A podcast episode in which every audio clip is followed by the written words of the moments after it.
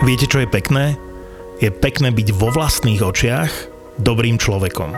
Dobrí anjeli pravidelne každý mesiac prispievajú rodinám, kde rodičia alebo dieťa, žiaľ Bohu, trpí na rakovinu a kde táto choroba rodinu dostala do finančnej tiesne.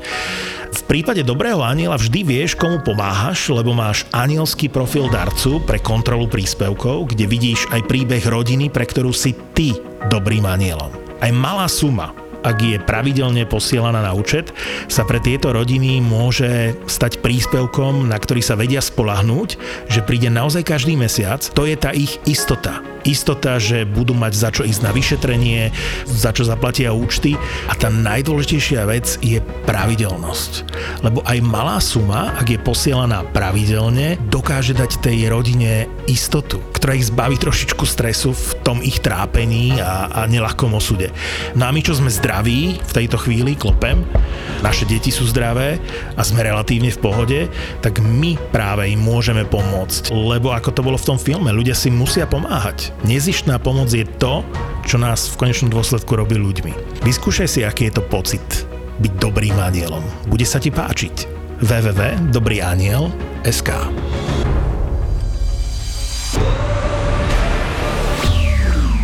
Halelúja, pán Valábik po 25-minútovom meškaní konečne sa uráčil a my s našim hosťom, so špeciálnym hosťom, ktorý je môj krajan a hlavne mešťanský sused z Trenčína, Tomáš Starosta je našim hosťom a my dvaja sme sa už bavili, že to by bolo tak za 500, nie?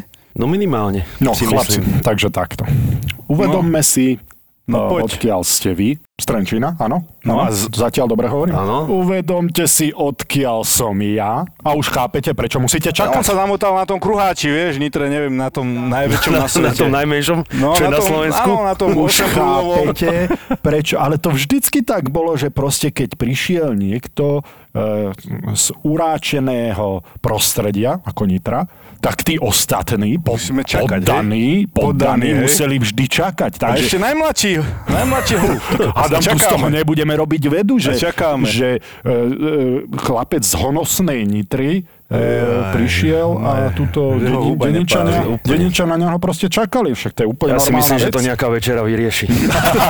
Keď teraz si už otvorené, tak traja sme tak v pohode. Sadneme si tak, jak sme teraz od seba 2 metre. No a počúvať tie vaše trenčianske... No to mi bude v pohode stačiť za znárok. Ideme do teba. Každopádne, díky to, že si prišiel. Chceli sme ťa už skôr, ale samozrejme ste mali povinnosti.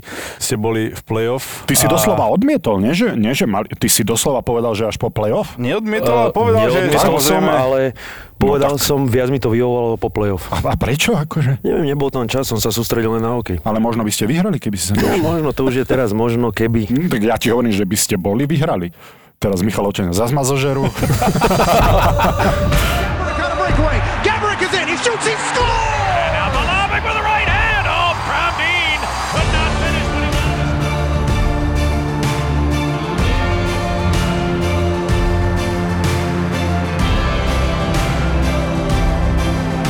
Boris Valábik a Majo Gáborík v podcaste Boris a Brambor. No čo máš teraz nového, Máško? Máte vlastne po sezóne, trošku na to zhrň. Tak, ako si povedal, je po sezóne. Tá sezóna asi všetci sme chceli, aby bola dlhšia, ale bohužiaľ skončili sme v tom štvrtfinále. Si myslím, po vyrovnaných zápasoch v tej sérii všetkých 6. A... Dobre, Tošo, ale tu ťa preruším hneď. Vy ste nemali tým na to, aby ste išli ďalej. Ne, ja si nemyslím, mali sme na to tým, ale... ste nemali tým na to, aby ste išli. Ale to bez urážky, ale vy ste nemali prvú päťku. Vy ste nemali... kto je v Michalovciach? Prvá lajna. Ten Fiňák, druhý Fiňák, je tam Bartánus. Proste ofenzívni hráči, ktorí vedia dať gól. Kto je vo Zvolene? Tam máš McPherson, Puliš, tam máš Nutinen... Tam máš ďalších hráčov. V Slovane, ani nehovorím, O'Donnell, Harris, Gašpar, proste hráči, ktorí keď dostanú šancu, dajú gól. Vy ste nemali takýchto, a to bez urážky. Vy ste sa dostali s tým tímom, ktorý ste mali, ste spravili nadprácu, podľa mňa. Na to sa chcem pýtať, že ako to vyzeralo v tej kabíne, že, lebo ja si to tak predstavujem, že to bolo vo veľkej miere vďaka tým trénerom, ktorých máte na srdiačku a vďaka tomu, že ste spravili dobrú partiu, kolektív. Tak samozrejme, tú prvú päťku sme možno oproti tým mužstvám, ktoré sú sa dostali do semifinále alebo do finále. Sme možno nemali, ale ale sme to možno nahrádzali takou bojovnosťou, takým tým trenčanským srdiečkom, pretože väčšina tam bola odchovancov, možno na tých cudzincov. A hovorím, ja si myslím, že toto aj v tých zápasoch rozhodlo, že možno okrem Beríšu, ktorý sa strelecky dokázal možno jediný presadiť tak výrazne v tom play-off, tak v tých rozhodujúcich momentoch to práve tieto zápasy rozhodovali títo hráči, ktorí si vymenoval a našli si tú šancu a my proste, keď aj sme tú šancu mali, tak sme ju nedokázali využiť. Aby si ma nechápal zle aj jeden aj druhý Trenčan, a nehovorím to, pretože by som chcel byť v defenzíve teraz, mne je jedno, ja som z veľkomesta, vy ste Deničania, takže v podstate ja by som tu mal udávať tempo. Ale zatiaľ ho veľmi udávaš. Aby si to nebral zle, tak mne sa veľmi páčilo, a ja som to veľakrát aj povedal, že Trenčín, a my sme sa o tom tiež bavili, že je to podľa mňa čierny kôň, ak sa dostane do play-off, tak spraví akémukoľvek týmu veľké problémy. Ale neboli ste mužstvo, ktoré je plné hviezd a teraz môžete hrať na pol plynu, pretože to utiahnete talentom. Tak len nechcem, aby to vyznelo, že dehonestujem. Naopak, mne sa to práve že páči však. Tak, jak ja som hrával hokej, že som si zakladal na tvrdej robote, tak mne sa také týmy aj páčia. Mne sa napríklad vás veľmi dobre analyzovalo, lebo som vedel, že čo ste chceli spraviť, a bolo krásne vidieť, keď to niekto nespravil, tak to sa dalo vypichnúť. A sú týmy, ktoré, no tam nevieš, čo chcú robiť, takže nemáš čo vypichovať, lebo ty nevieš, či toto bol systém, alebo to bola náhoda, alebo to bol chaos proste. Tak to bolo, pretože mali sme jasne nastavené, ako chceme hrať, vzhľadom na to, že, alebo čoho sme boli schopní. Samozrejme, v tých zápasoch nevždy to ide podľa predstav, musí tréner reagovať. Ja si myslím, že jeden faktor, ktorý rozhodol, bolo to, že sme neboli disciplinovaní a proste v tých zápasoch jednak tie oslabovky stáli veľa síl. Možno nie všetci hráči boli v takom tempe, ako by mali, a v závere tie síly chýbali. Tak ale ako, ja si myslím, že ako ste tú sezónu mali rozbehnutú, ja som to spomínal v predošlých podcastoch a vlastne, kde ste sa dostali, ako ste, lebo to bolo krásne vidieť, proste ten začiatok bol katastrofálny, prišli Šorovci, vás to nakoplo. A potom bolo úplne vidieť, že ten tím ako keby rástol, a hrali ste fakt, že dobre. A na ten hokej sa fakt dalo pozerať, ako Boris hovoril, že malo to hlavu aj petu. Jednoducho tí tréneri spravili dobrú robotu a vy ste to dodržiavali. A celkovo tá sezóna ako začala a ako skončila, ja si myslím, že môžete byť vlastne aj tréneri na vás môžu byť hrdí s tým, čo ste mali. Tak to áno, ale hovorím, že to bola zvláštna sezóna, pretože jednak to bola, nazvime to možno covidovou sezónou, kde pre nás sezóna začala hneď niekoľko musíte vyslať do karantén. Naozaj to bolo veľmi zložité, pretože my keď sme mohli hrať, nemali sme s kým hrať, keď sa mužstva vracali, my už sme zase mali nahraté zápasy, sme museli čakať, potom to prišlo na nás, prišli zranenia a bohužiaľ my sme nemali tak široký káder, aby keď vypadli 3-4 kvalitní a skúsení hráči, aby sme ich dokázali nahradiť. Takže hovorím, prišiel tam taký útlm, tie zápasy sa prehrávali a postupom času, keď sa tí hráči začali vracať do zostavy, posilnili na Šórovci, ktorí ukázali, že boli o level, o 2 vyššie. Tí nám strašne pomohli možno v tých najťažších časoch a postupom, ako sa tí hráči vracali, tak to mužstvo sa dávalo dokopy a pomaličky sa to štartovalo až, hovorím, strašne sme chceli urobiť tú prvú šesku, aby sme sa vyhli tomu predkolu. Bohužiaľ to sa nepodarilo, museli sme ísť cez to predkolo. Tam sme to zvládli a hovorím, škoda len, že sme nešli ďalej. Keď tréner súperovho týmu povie, lebo to Valtonen povedal už po sérii, že nechcel som to povedať, ani to nemohol povedať ako tréner, ale že Trenčín bol ten tým, ktorý sme nechceli. Zo všetkých tímov práve Trenčín bol ten, ktorý sme nechceli dostať do série. Takže to je to devíza a asi to označuje to, že ste boli naozaj veľmi nepríjemným súperom, keď Michalovce, ktoré pomýšľali na titul, vás absolútne nechcel. Nikto vás nechcel, podľa mňa. Inak teraz trošku zmením. Neviem, aby ste to videli obidvaja. Ste zaregistrovali? Marcel Haščák posielal fanúšikovi Borisovi Valábikovi svoj dres. No. Nevideli ste to? Á, čo tam napísal? Dobre, takže nezaregistrovali ste, že sa niekomu nepáčila moja kritika? Ja som to zaregistroval, som to dokonca aj v televíznych novinách videl. Áno, a dostal si vďaku na National TV. Takže, ale mal si pravdu, proste bola to sekera a mal dostať pár zápasov za ten faul, ako to s tebou absolútne súhlasím. Ale mám dres? Máš dres, áno. Závidím, však aj trénovaním. Závidím ti. Si mohol napísať, by som ťa ja doniesol. Ale to jeho viedre, neviem, či to proste bolo fakt, že úplne že sarkastické. Jasné, ale však to bolo, ja som sa zabavil. Ale podľa mňa on si to musí tiež uvedomiť, že za to nedostal ako fakt.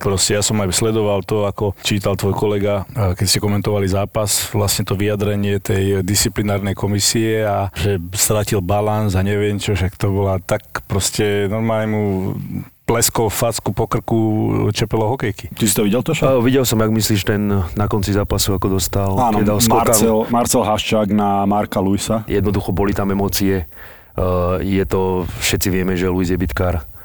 A asi keby chytí celú ligu do parády, tak možno na pár výnimiek. A hovorím, asi tam mal byť ten jeden zápas, že by mal stáť, aby sa takéto veci nestávali. Ďalej proste jednoducho nestávali v tej lige, pretože zdravie máme každý len jedno. Pozri, ja som sa pobavil v tých televíznych novinách, teda neviem, že či to naši poslucháči zaregistrovali, ale povedal teda, že mi posiela ako najväčšiemu fanúšikovi dresami. Ja som sa pobavil, mne to niekto, kamarát mi to poslal, niektorí to brali príliš vážne, ale tak to by si nemohol žiť v hokejovej kabine, aby si takéto niečo bral vážne, takže ja som sa pobavil a mne bolo úplne jedno, aj mi je stále jedno a my s Bramborom stále máme tie debaty, či je to Trenčan, či je to Michalovčan, či je sú ten chalán, či je to šatan, ktokoľvek by toto bol spravil, tak tam nejde o toho hráča, tam ide o ten signál, ktorý disciplinárna komisia má vyslať, že pozor, sekať do hlavy asi nie je to správne, aj v emóciách, aj keď sa bojíš toho protihráča, ale nemôžeš hokejku použiť ako zbraň. To bolo všetko, no ale suma sumárum, mám doma podpísaný dres a asi pôjde do pivnice medzi ostatné. Do krabice? Marcela Haščáka dokonca. Tak na stenu alebo hodíš ho do krabice? No, nebuďte zlí, však je to s venovaním, takže to už si musím niekde odložiť. A teraz akurát mi píplo, to som vám ukazoval na Instagrame, že Marcel, teda HK popradal na svoju Instagramovú stránku, že Marcel ho reálne aj podpisuje a myslím, že to venovanie bolo, aby som neklamal. Popis je: Marcel Haščák posiela fanúšikovi Borisovi Valábikovi svoj dres. A teda doslova tam je napísané: Borisovi zo srdca venuje. Áno, je tam aj srdiečko. Myslím, že z krku. Zlatý. Takže najbližšie hokej ťa uvidíme v štúdiu v jeho drese. Snažím sa o to. Ale bola by to sranda podľa mňa. A mal by si otočiť opačne, vieš? 17 dopredu a nech zoomujú na to venovanie. No takto plánujem. Neviem, že tá RTVS je predsa len verejnoprávna televízia, tak som zvedavý, že či mi to dovolia, ale bola, tak toto plánujem, toto je moja snaha, tak uvidíme, či to vyjde, ale ak nie v štúdiu, tak v nejakej časti tejto série, no len Michalovčania, anonymný Michalovčan nebude spokojný s nami. Nebude to už jeho vec, na jeho kašľame. Srad na neho. Presne tak. Najprv sa ťa opýtam takto, ja som typoval, že Michalovce pôjdu cez Poprad, tak sa nestalo a teraz máme finále Poprad Zvolen. Ako ty vidíš túto sériu? Poprad ešte nevyhral nikdy titul. No dobre, a ty keď sa ho pýtaš, aj ty dáš tip? Jasné. Dobre, takže aby bolo jasné, my toto natáčame ešte pred prvým zápasom v finále. Mm-hmm. Poďme si dať stávku teda. Ja milujem stávky s Bramborom, väčšinou ich vyhrávam. Dobre, jednu som vyhral, jednu prehral, ale poďme si dať stávku normálne, to čo zakomponujeme ťa do nej. Môžeme. Takže? A tipujeme aj, koľko to skončí? Nie, len kto vyhrá. Tak to sa budeme, asi možno sa zhodneme všetci, ale uvidíme. Áno? No to som zvedavý. Ja zvolím. Ty? Zvolím. Ja myslím, že Poprad. Fakt, ty ideš zas do opaku, ale to je super, to sa jej páči. A o čo sa stavíme teda? Už si bol s nitrianskou vlajkou na Trenčianskom hrade. To domyslíme, dokonca tejto relácie to domyslíme. A ty sa nesmej, lebo aj ty budeš musieť volať, čo vymyslieť v Trenčíne na námestí, alebo niečo podobné. To premyslíme. Si najstarší hráč ligy, Tomáš, nie? Nie, lebo je tam, myslím, Braňomezej a bol Rudohuna, ale aha, sú to možno mesiace. Každopádne si top 3 hráčov najstarších, teraz vlastne 20. myslím, ak sa nemýlim, budeš mať 40 rokov. Na tom mlade stále máš čo dať, proste vidíš, že ťa to baví. Zmluvu máš ešte podpísanú na tento rok, predpokladám? Teraz mi skončila, ale viac menej sme s Brankom dohodnutí, že budem pokračovať, takže... Ideš ďalej. Teším sa. Hovorím, teraz je to obdobie, kedy oddychujeme. Okolo 17. maja by mala začať letná príprava, taká nie moc obľúbená. No, okay, to všetci neznašajú. Ale... A ako vyzeráte na budúcu sezónu? Kto odchádza, kto prichádza? Tak momentálne, čo viem... Vlastne odišiel Boki Bokoroš odišiel, podpísal Michalovce, dostal dobrú ponuku. A ten vám bude chýbať, veľmi dobré playoff mal, mne sa vám veľmi páčil. Potom je to mladý Kukuča, takisto do Michaloviec. väčšina chalanov skončila zmluvy, čo máme informácie, dostanú ponuky a už bude na každom jednom, ako či ju príjmu alebo nie. Takže ja verím, že takéto jadro zase dáme dokopy, takéto trenčianske, a správne to doplníme alebo doplnia zahraničnými hráčmi a na budúcu sezónu to bude fungovať. Vieš, ale toto je to, že ukážu sa vám hráči a ja viem, vy v Trenčíne to beriete tak, že srdcom Trenčín a funguje vám to. Zjavne vám to funguje. Ale na to, aby si hral konkurencieschopný hokej, potrebuješ aj peniaze. A povedzme si na rovinu, v Trenčíne nemôžete konkurovať veľkým klubom, ako sú Michalovce teraz už, lebo sú tam peniaze. Slovan, Košice sa chystajú znova byť silným finančne tímom do budúceho roka. Takže vždy hráči, ktorí vám takto vyskočia, lebo Kukuča mal dobrú sezónu, Bokoroš mal dobrú sezónu, vždy vám tam naozaj zostanú len hráči, ktorí tam chcú zostať. Ja som dokonca spomenul aj Jana Pardaveho. Ja si myslím, že o neho by bol a aj je záujem, ale som si istý, že zostane v Trenčíne, lebo je to srdciar. Tak možno je tam tá trenčianska devíza naozaj, že zostanú len tí, ktorí naozaj chcú zostať, aj bez ohľadu na to, že možno nedostanú takú ponuku.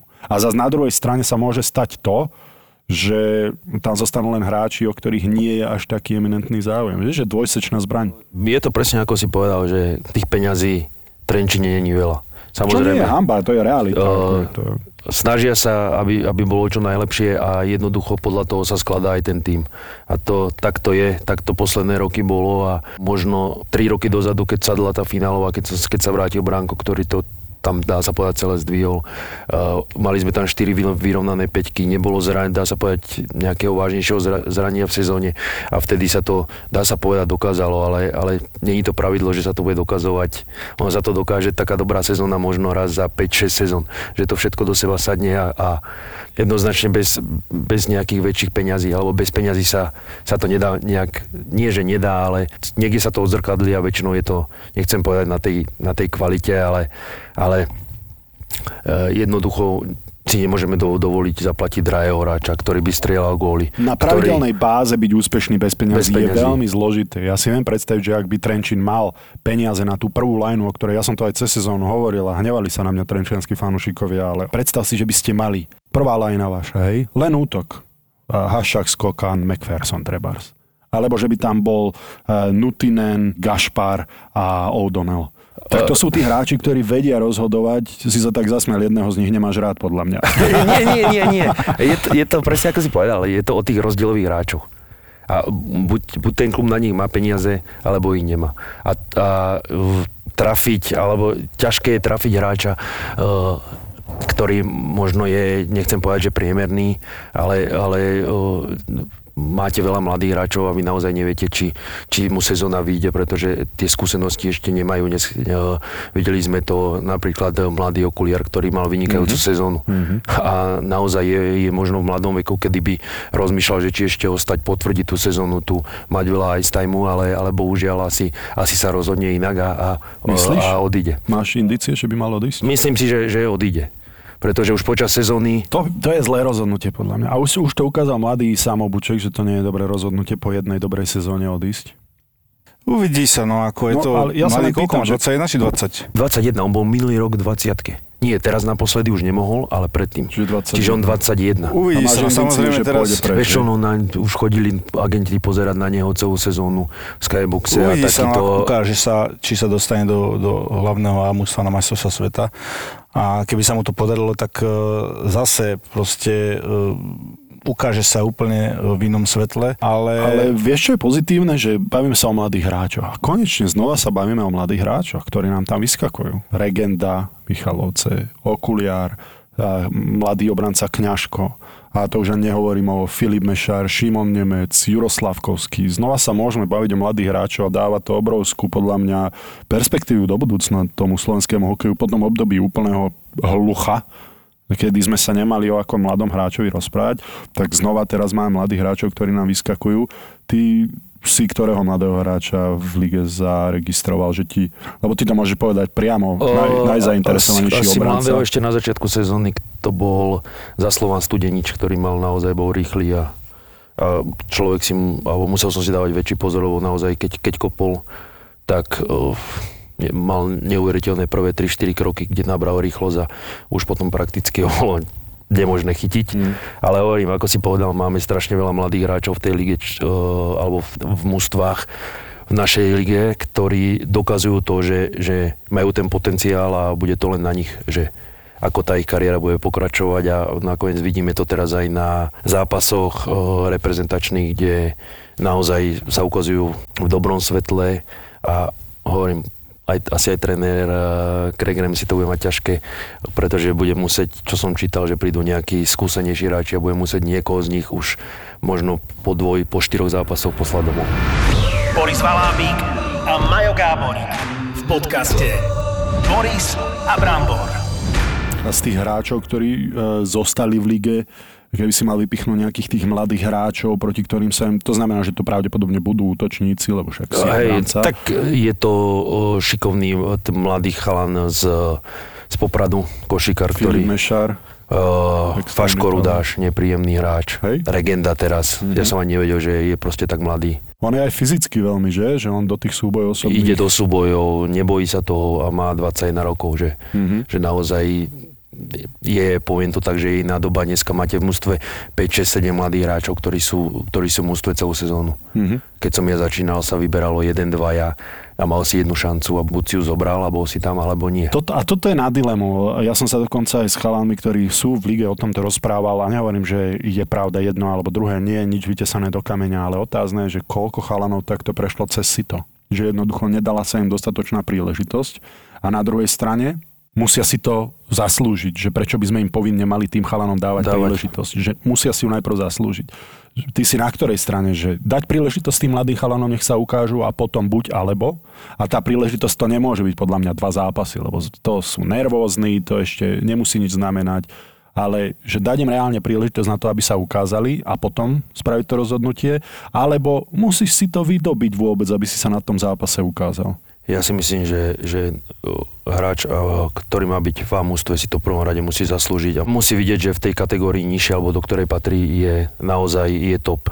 Je veľa hráčov, ktorí možno ani nevedia, ako sa dostali do Ačka, podpíšu prvú zmluvu a tým pádom to pre nich končí. Že nevidíš tam tú snahu?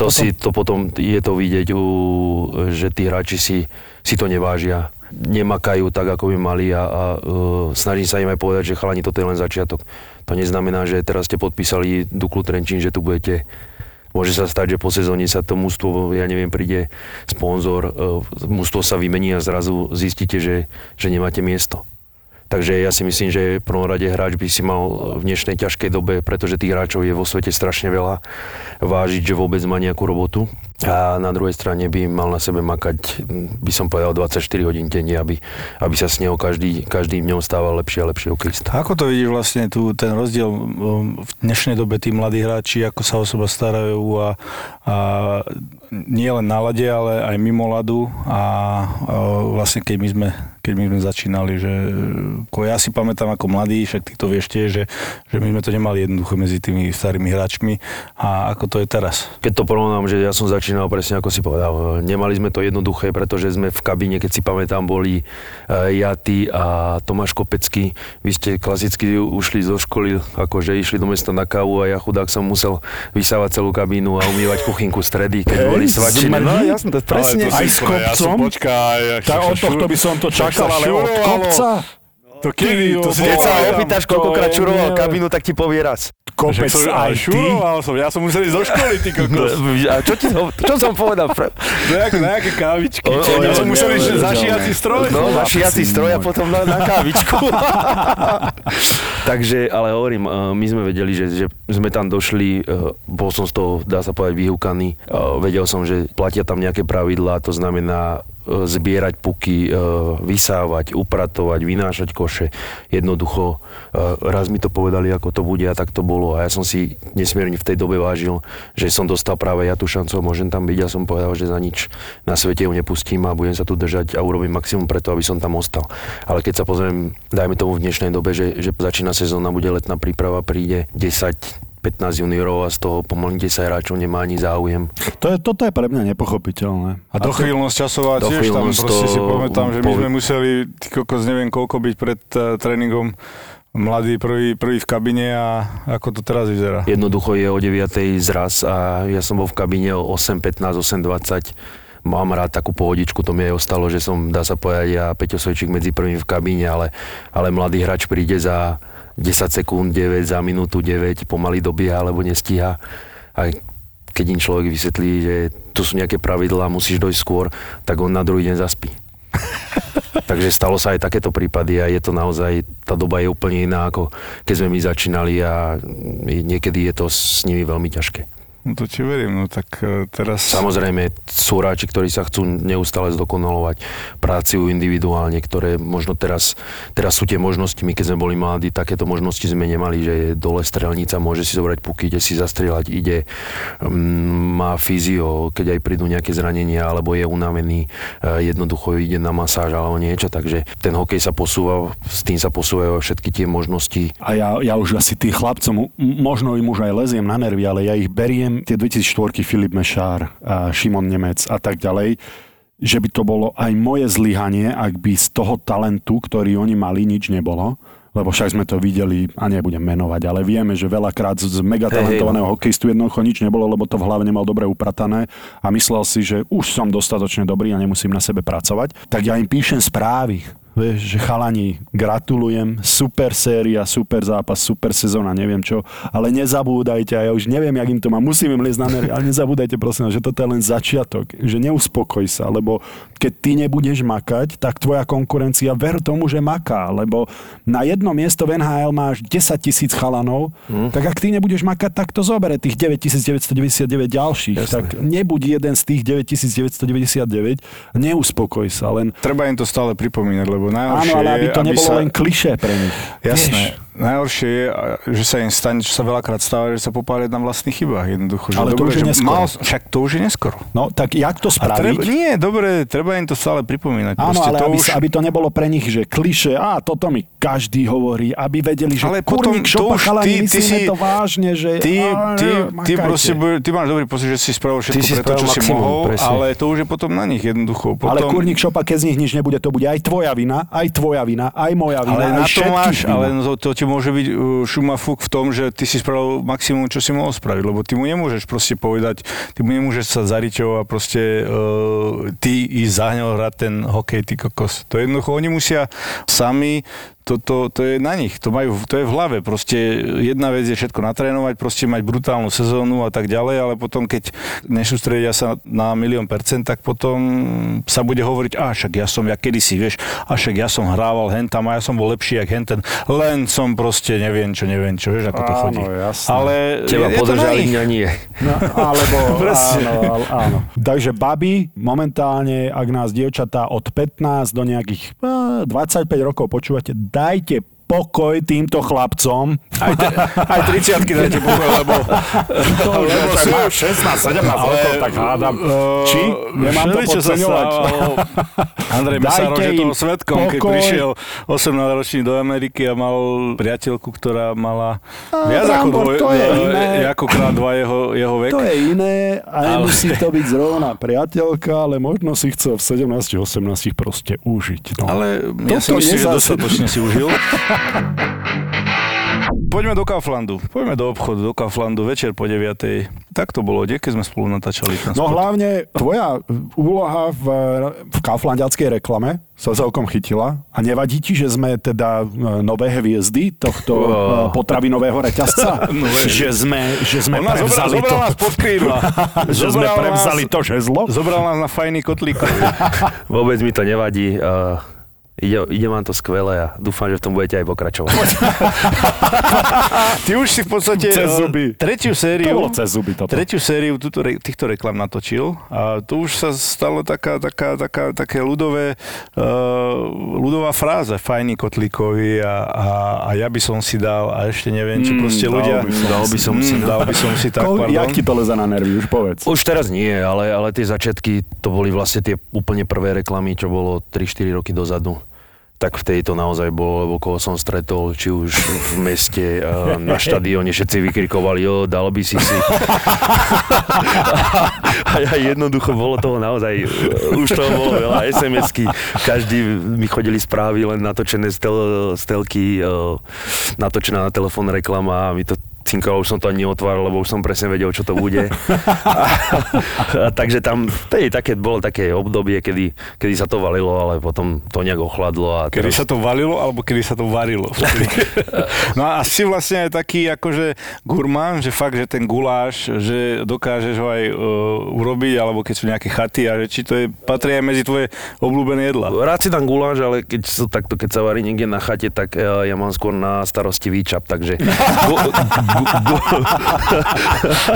Guláčik nechám na skúsených šéfmajstrov, ktorí sa tomu rozumejú a vždy samozrejme pomôžem, keď niečím treba, či už zemiaky alebo niečo nakrájať meso, takže, ale skôr mám na starosti ten pitný režim. Ale vieš čo, musím dať shoutout túto Kauflandu, lebo rozmýšľala ich reklamná agentúra, asi to môžem povedať, že obsadia ten shot s mladými hokejistami, ako pobehujú po obchode, tak oni rozmýšľali, že tam obsadia nejakých hercov. Tak my s Bramborom sme sa zamysleli, že prečo nezviditeľniť tých našich skutočných hokejistov?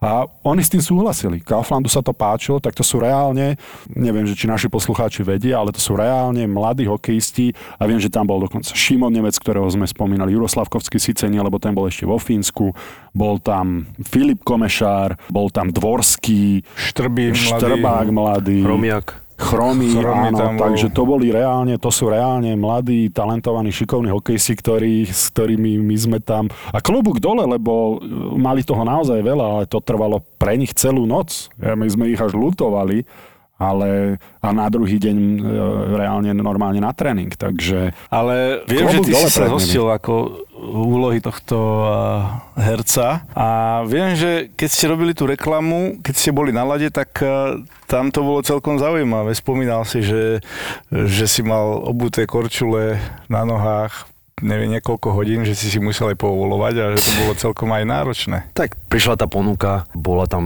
tedy na začiatku ešte partia, bol tam Peťo Jovecký, Trenčania, sme tam boli asi 3 a 4, a takže hovorím, ideme vyskúšať, nič za to nedáme, keď tak sa zabavíme a naozaj prišli sme do Bratislavy a vyšli sme sa obliekli do celé výstroje, prišli sme na lada a režisér nám hovorí, že si tu máme dať koliečka, aby sme sa spotili. Reálne, aby ste mali... A ja nikdy nezabudnem Peťovecký mu hovorí, či sa zbláznil, že on sa ani na zápase nespotí. No, Maďar sa nespotí, no? Lebo... Takže takto sme začali a už sme vedeli, že bude dobre, tak hovorím, toto takto nebude fungovať, že to už... To čo budem, mám teraz pol hodinu robiť brzdy. Modrá. Takže... Veľmi jednoducho si to predstavoval. Rozprašovať, nám to stále iba striekali na tvár, akože sme spotení a samozrejme v začiatku to bola veľká sranda. Sme sa aj nasmiali, ale postupom času, keď už som mal asi 7 hodín korčule na nohách, čo som nikdy predtým nemal a už sa viac nedali povoliť.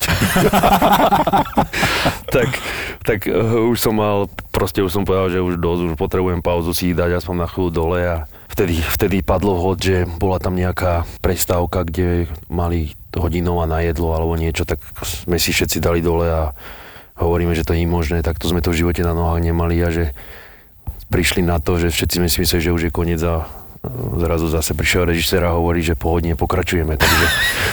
Počujem, nemajú to tí herci ľahké, že? To aspoň dostaneš tú perspektívu na to, jak ja som vždy pozeral seriál a myslel som si, že jak sa tam oni zabávajú.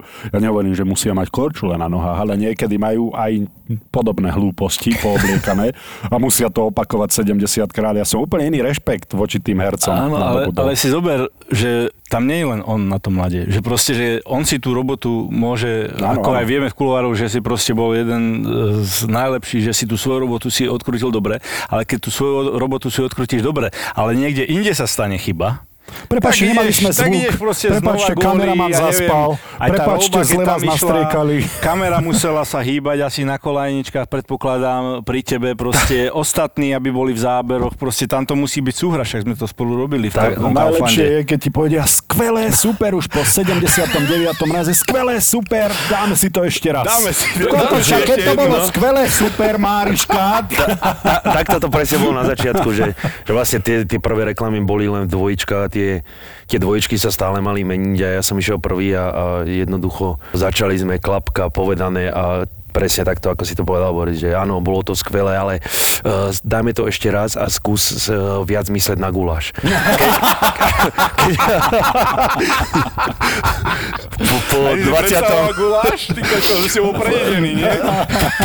Na 10., na 11., na 15. krát, keď už som myslel na guláš, že už som guláš pomaly nenávidel, tak zrazu režisér povedal, že ide mi to dobre a že všetky tie reklamy budem robiť ja. Takže vtedy si pamätám, že len sa tí chalani striedali a dvaja sme natáčali, piati sedeli na striedačke unudení, čo už 2 hodiny sedeli, ja dopotený, lebo raz je zlá kamera, raz je zlý zvuk, raz popleten text, raz si nezapamätám, raz poviem úplne niečo iné.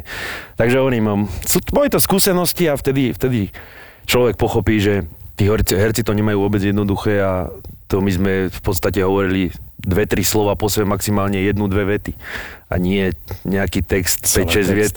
Čo si musíš zapamätať a štvorky tomu, ako obrovský rešpekt. Inak ma napadla, čo sme sa bavili o tej stávke, tak môžeme spraviť guláš. Kto spraví lepší guláš, alebo kto bude, si rozdelíme úlohu. Ten, kto prehrá, bude kráľať cibulu.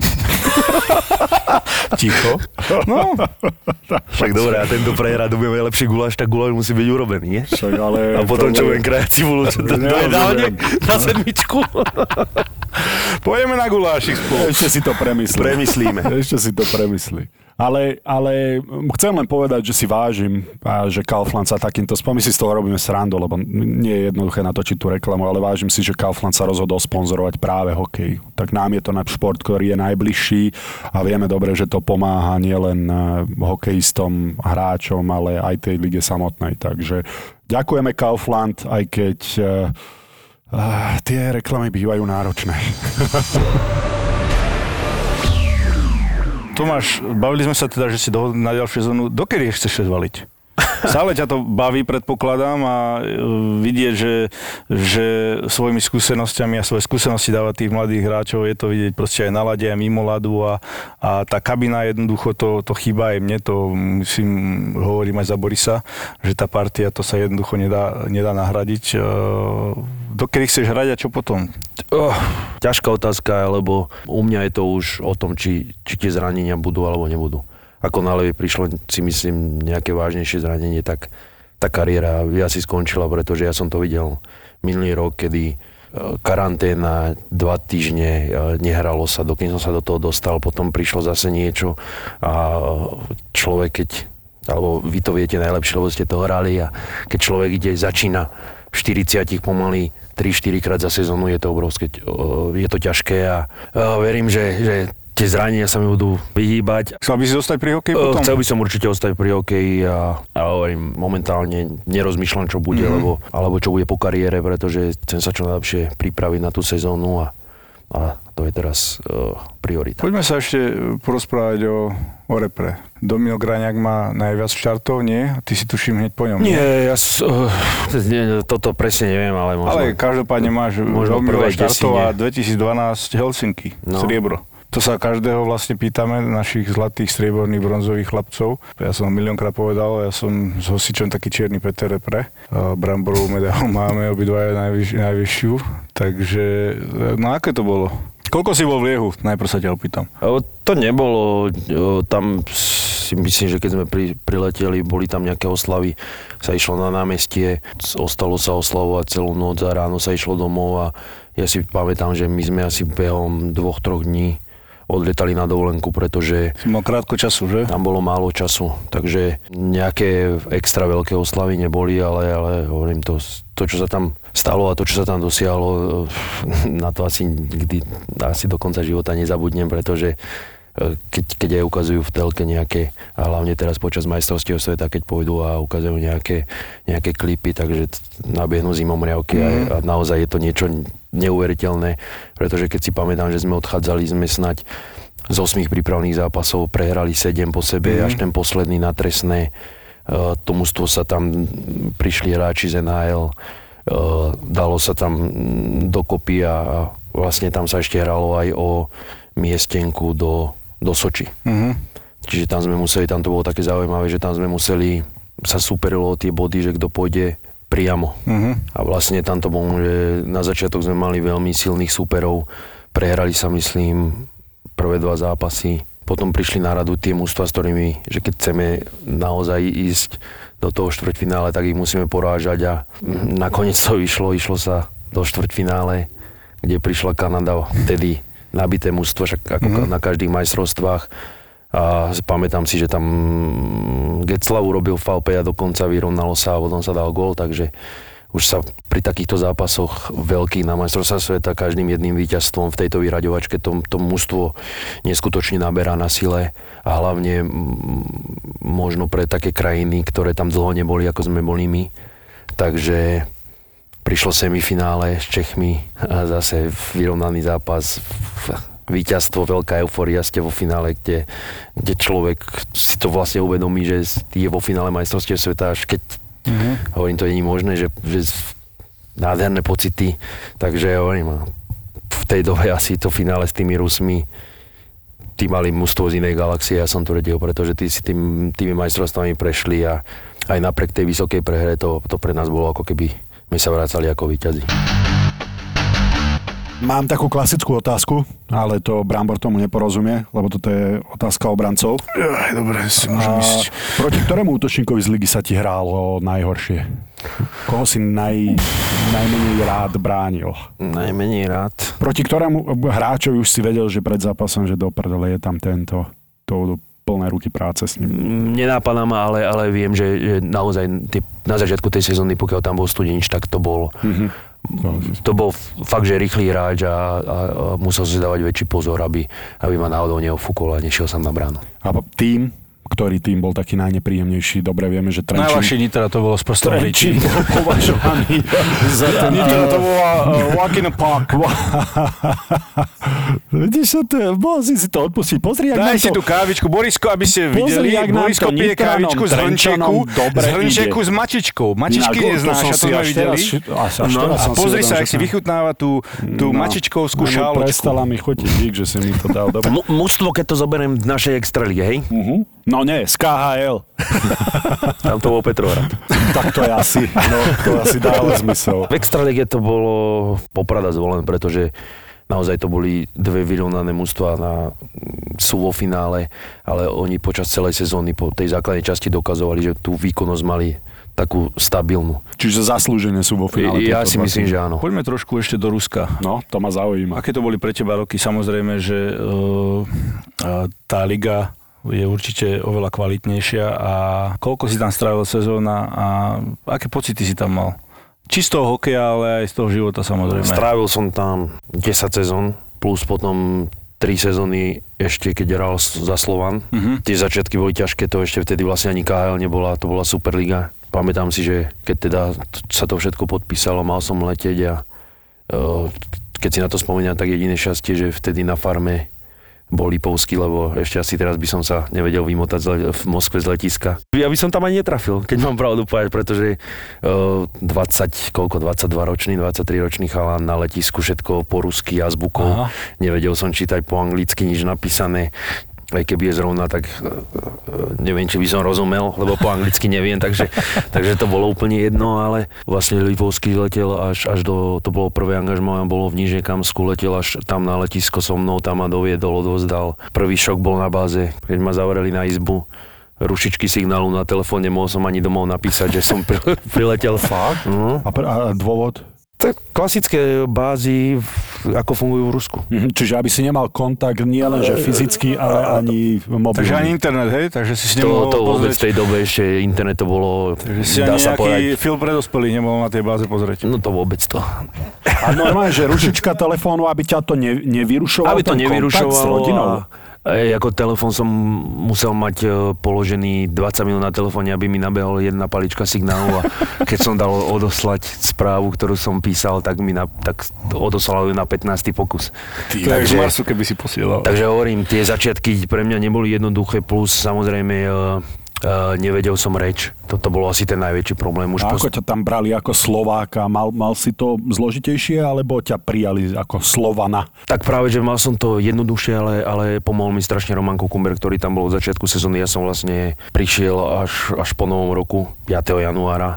Roman Kukumberg už tam bol, dá sa povedať, 3-4 mesiace už to tam poznal, takže on mi na začiatku strašne veľa pomáhal, strávili sme, dá sa povedať, všetok čas voľný. No a postupom času samozrejme už začal som rozumieť, alebo začal som aj hovoriť, pretože tá ruština, ono, nie je to až také ťažké, ale takisto nie je to ľahké, že sa to naučíte za 2 týždne. Takže postupom času získaval som dôveru u trénera, hrával som, ja som bol tomu rád. A vlastne ten začiatok, to bola sezóna 2 mesiace, kde vlastne to bola výluková sezóna, kde vtedy ešte v tom nebolo toľko veľa mužstiev a postupovalo som do play-off, sme vlastne vtedy narazili na Dynamo Moskva, kde to trénoval Krikunov, Daciuk, Ovečkin, takže 3-0 sme prehrali na zápasy a tá sezóna sa rýchlo skončila a vlastne ja som hneď podpisoval zmluvu na 3 roky. Ešte si hovorím, že bolo to ťažké, ale verím, že sa na to dobre pripravím a zvládnem to, ale keď som prišiel na ďalšiu sezónu a podpísali trénera Krikunova, tak...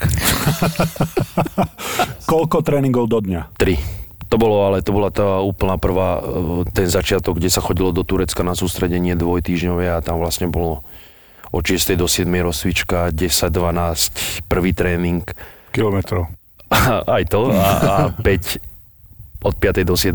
druhý tréning. Ale naozaj bolo to ťažké. Ja som mal pocit, že som aj hovoril žene, že ja neviem, na čo som bral výstroj, lebo ja sa podľa mňa pripravujem na 10 boj.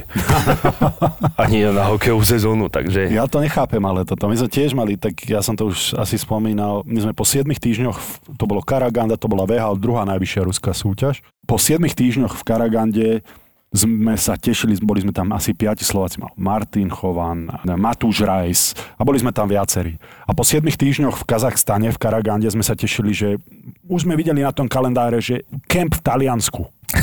Paráda. Chvála Bohu, že vypadneme odtiaľto, tešili sme sa. No akurát, že sme mali 4 tréningy každý deň. Ak tréner zrušil 4. tréning, tak to bral ako deň voľna. To znamená, že počas 7 týždňov, teraz nepreháňam, sme mali 3 dni voľna. Ako celkovo 3 dni voľna. A takže odchádzali sme do Talianska s tým, že z Karagandy sme odlietali do Moskvy o 1:00 ráno. Samozrejme predtým 4 tréningy, normálka. Jo. O 1:00 ráno sme odlietali z Karagandy do Moskvy. Z Moskvy sme išli do Milána, z Milána do Pinerola. do Pinerola. A tam ako náhle sme prišli, tak sme išli trénovať znova. Samozrejme, lebo deň voľna bol cestovanie. Deň voľna bol cestovanie. Presne tak to aj nazvali. Takže asi tá ruská škola, no dobre, a ako Slováka, aj si tam, bral si to tak, že na teba nejako pozerali do Ameriky, keď sa chodí, tak sa musíš ako Európan najprv ukázať, že nie si mäkký a že rozumieš tej hokejovej americkej reči. V Rusku to bolo ako? V Rusku, samozrejme, keď tam nebolo to možno až takéto, ale aj tí hráči proste na začiatku ti možno dali pocítiť, kým ťa zobrali medzi seba, že prišiel niekto, kto im bere robotu. Mm-hmm. Tak ako to je všade, ale postupom času, keď sme sa spoznávali, tak ma zobrali normálne medzi svojich. Myslíš tým na pivo? Tak tam celkovo v Rusku je to, že preto tam není toľko voľna, lebo keď dáte Rusovi voľno, tak to je automaticky, on nevie ísť na večeru a dá si 1-2, on ide na večeru a vlastne koľko sa dá, toľko vypije. Ale že tomuto ja nerozumiem. Hovorím, mali sme 4 tréningy do dňa a oni ako náhle skončil ten tréning, išli sme na bázu a oni už basy piva so sebou niesli. A ja som nevládal jednoducho a oni si dali 5-6 pív, k tomu za 1, za 2 a na druhý deň znova makali. A akože klobúk dole zase, lebo toto by som ja nezvládol. To bolo svetlo na konci tunela asi tá masa. Toto zvládneme? Táto sa pripravíme, to je jediný môj cieľ. Keď už si... No presne, no. A najhoršie bolo, keď to boli najlepší hráči, čo najviac pili. No. Jak to robíte, chalani? Ja chcem vedieť. Piču piješ, piču hráš, no. No, ale je to krátkodobé, samozrejme, no. Toto vždy, aj keď prvý tréning, že...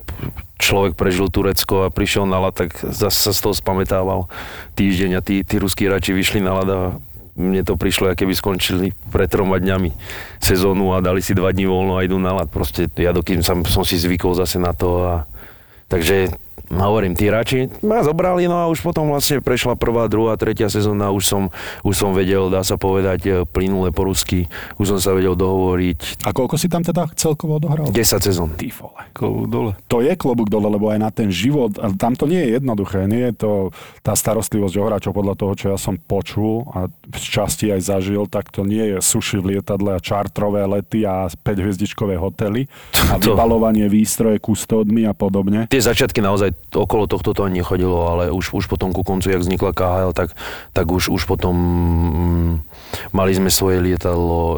Nehovorím, že sme mali sushi, ale už bola normálna strava. Kustodi vybalovali veci, takže ale tie začiatky to bolo... Koza v lietadle.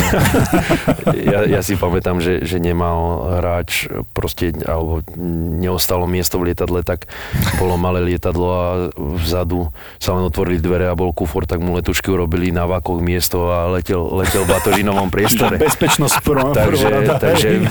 takže aj takéto veci sa tam stávajú, ale o tom Rusku je to známe, všetci to vieme, že na začiatku mi bolo povedané, nerozmýšľaj nad tým, ako to tu je, ber to tak, jak to príde, tak to odíde. Išiel si na brigádu v podstate.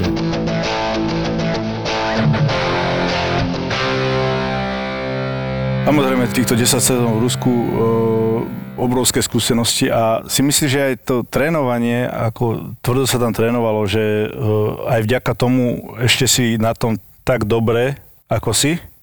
Ja si myslím, že hlavne kvôli tomu, lebo naozaj tu dneska povieme, že dneska behanie není zdravé na kolená, není toto dobre, není to. V Rusku to nikoho nezaujíma. V Rusku ti tréner povie, máš ráno posilovňu alebo posilovňa lat a dá ti odbehnúť 12 km po asfalte. A jeho to nezaujíma, že či máš zdravé kolena, nezdravé, musíš to odbehnúť. Ale hovorím, tie tréningy naozaj, ja som si hovoril, na čo tu robím, preboha, veď behám v piesku, som urobil 3 kroky hore a 2 ma zviezlo dole. A hovorím, ale on, človek si to potom až neskôr uvedomí, že aj toto všetko ho posúvalo ďalej, ho to tak zocelilo a strašne veľké množstvo tréningov, ktoré človek si myslel, že na čo toto je dobré, ale posunulo ma to, posúvalo ma to a ja si myslím, že hlavne vďaka tomu ešte teraz hrám, poviem to možno tak, na takej úrovni, ako rám. Ale myslíš, že z mentálnej alebo fyzickej stránky? Lebo z fyzickej stránky ja som sa pozastavoval stále nad tým, hovoril som, že sme mali 4 tréningy, ruského trénera teda treba dodať, lebo keď prišiel fínsky tréner, tak už to bolo o niečom inom.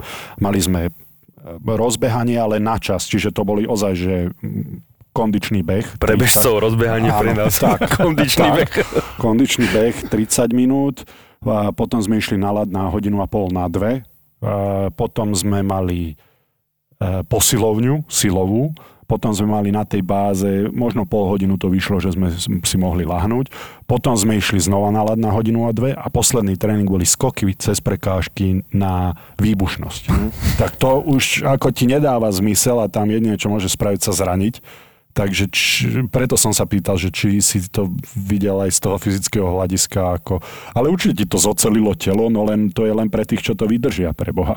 Určite u vás to bola ešte väčšia divočina ako u nás, ale u nás, keď tie začiatky boli ťažké, lebo to bolo, ako som povedal, strašne veľa trénovania a miestami to už nedávalo zmysel a naozaj, ja som si to korigoval, lebo som vedel, že keď je posilovni máme 6-krát dreba, na každú máme urobiť 3-krát po 15, tak som si to zrátal, tak som zistil, že to mám urobiť za tréning 170 drebov.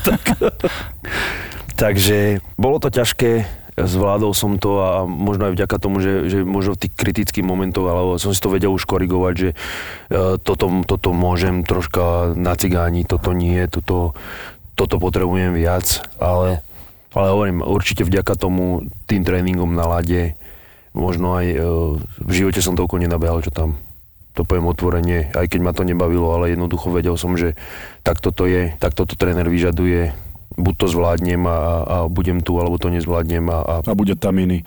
Takže tá disciplína, áno, to je jednoznačné. A mne napríklad pomohlo lepšie spávať, keď som sa vrátil z Kazachstanu, lebo keď si pamätám na tých zamrznutých železniciach, jak ma tam nadhadzovalo, my sme cestovali 28 hodín vlakom. Na Netflixe, čo je ten seriál Snowpiercer. 28 hodín vlakom sme išli, takže ty si dal tabletku na spanie, A prespal si 14 hodín, zobudil si sa a 14 hodín cesty si mal ešte pred sebou. Ale a na tých malých posteliach, kde teda ja som sa natiahnuť určite nemohol, tak vždy, keď sa mi doma, potom som sa vrátil na Slovensku a keď sa mi nechcelo spať, tak som si spomenul na ten vlak a ja som bol... V momente som bol mimo, že aký som spokojný, že ma nenadhadzuje. Takže ty si tam aké mal zážitky mimo hokeja? Jedol si koňa, psíka, ochutnal si, áno, pre milovníkov psov, alebo niečo? Alebo tam to nebol až taký extrém? Tam to nebol taký extrém, práve že fungovalo to, že dá sa povedať, každý deň sme mali raňajky, obed, večere na báze, kde to bolo pripravené. A čo, kôpor s kôprom a s kôprom a ešte nejaký kôpor tam bol? To, samozrejme, kôpor tam bol. To bolo úplne došla pizza, alebo došlo cesto a na tom sáčo kôporu vyceraný a to... Ja neznášam kôpor. Ja neznášam kôpor tiež, ale dali všade. Odvtedy som tiež takisto znenávidel kôpor, ale už potom to boli normálne jedlá, také ako u nás, že pre... predzápasové, alebo samozrejme to bola ľahká strava počas tej sezóny, či to bolo nejaké ovedzie, či to bolo kuracie, rýža, takže s týmto si myslím, že tam problém vôbec nebol. Sponzorom typovačky Borisa a Brambora je stavková kancelária Fortuna. Tipujte zápasový špeciál na jej facebookovom profile Fortuna. Stavte sa. No a Tomáš ide aj s nami tipovať a akurát sa tu priplichtil aj náš anonymný Michalovčan. Nie, Tomáš ide mne pomáhať. Tomáš ako odborník ide mne pomáhať, ide mne zbierať body. Po minuloročnej skúsenosti, keď mi pomohol Marek Mintal, a ten ti ozaj pomohol. Kúco mi pomohol, Dobovitek mi pomohol. Tomáš, ak mi nepomôžeš, ideš so mnou do Širavy. Pozri, aké si party. No čo tam máme? Stratiť? Anonymko. A začneme tak netradične, aj keď s Fortunou už tradične, pretože Fortuna sa stala, ako asi viete, hrdým partnerom Lajoša Kleina. Áno. A ten si ide zaboxovať. No, nemusí si len zaboxovať, on vie aj kopať, vieš? Aj ľahať, aj stiskať sa, aj toto. Strašne by ťa dal dole. Ide si... Koho teraz? No ja teba, lebo ty tu stále vyskakuješ, že robíš ten tajský box, či čo? No. Do prasníka by ťa spravil. Čo by s tebou ten porobil a jak by som si to ja pozrel, bože ma, všetky tie vlasy husté by ti vypadali. Sa ja ale utekať viem, dobre. No, to neviem, kde by si išiel v tej klietke. Tam? Neviem, že bol Spider-Man. A tak nie je na vrchu, tam hore klietka žiadna. No poď už, tu to nekybicuj. Sa ide Lajoš stretnúť s Trizánom, s Američanom. Počkaj, to je vo Vegas? Michael Trizano, americký profesionálny boxer v MMA, teda zápasník. Wow. To je Liga majstrov UFC. Tak tu není o čom. Ja som big dávam Lajoša, akože musíme, ja aspoň za seba. Ja dávam na Lajoša. No. Asi na Lajoša tiež, nie?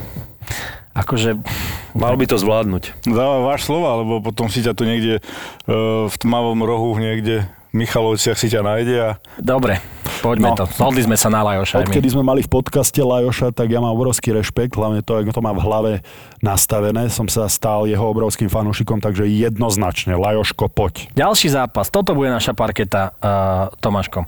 Česko-Slovensko. Prípravný zápas. Čechách. No, to som môžeme typovať, áno, bavíme. Môžeme typovať aj proti našim, kľudne. To som zvedavý. Pomôž mi, prosím ťa, túto, lebo tu som fakt, akože ja tak, že...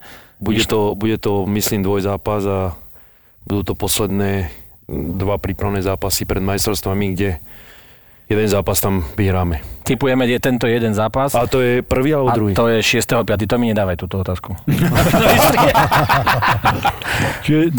Vyhráme 4-2. Wow, ty si ešte aj výsledok. Uh-huh. Boris, čo tipuješ? Počkaj, ale keď vyhráte a nevyhráme 4-2, teda keď vyhráme... Tak daj, Ježiš, vyhráme dvojka. Takže je to len...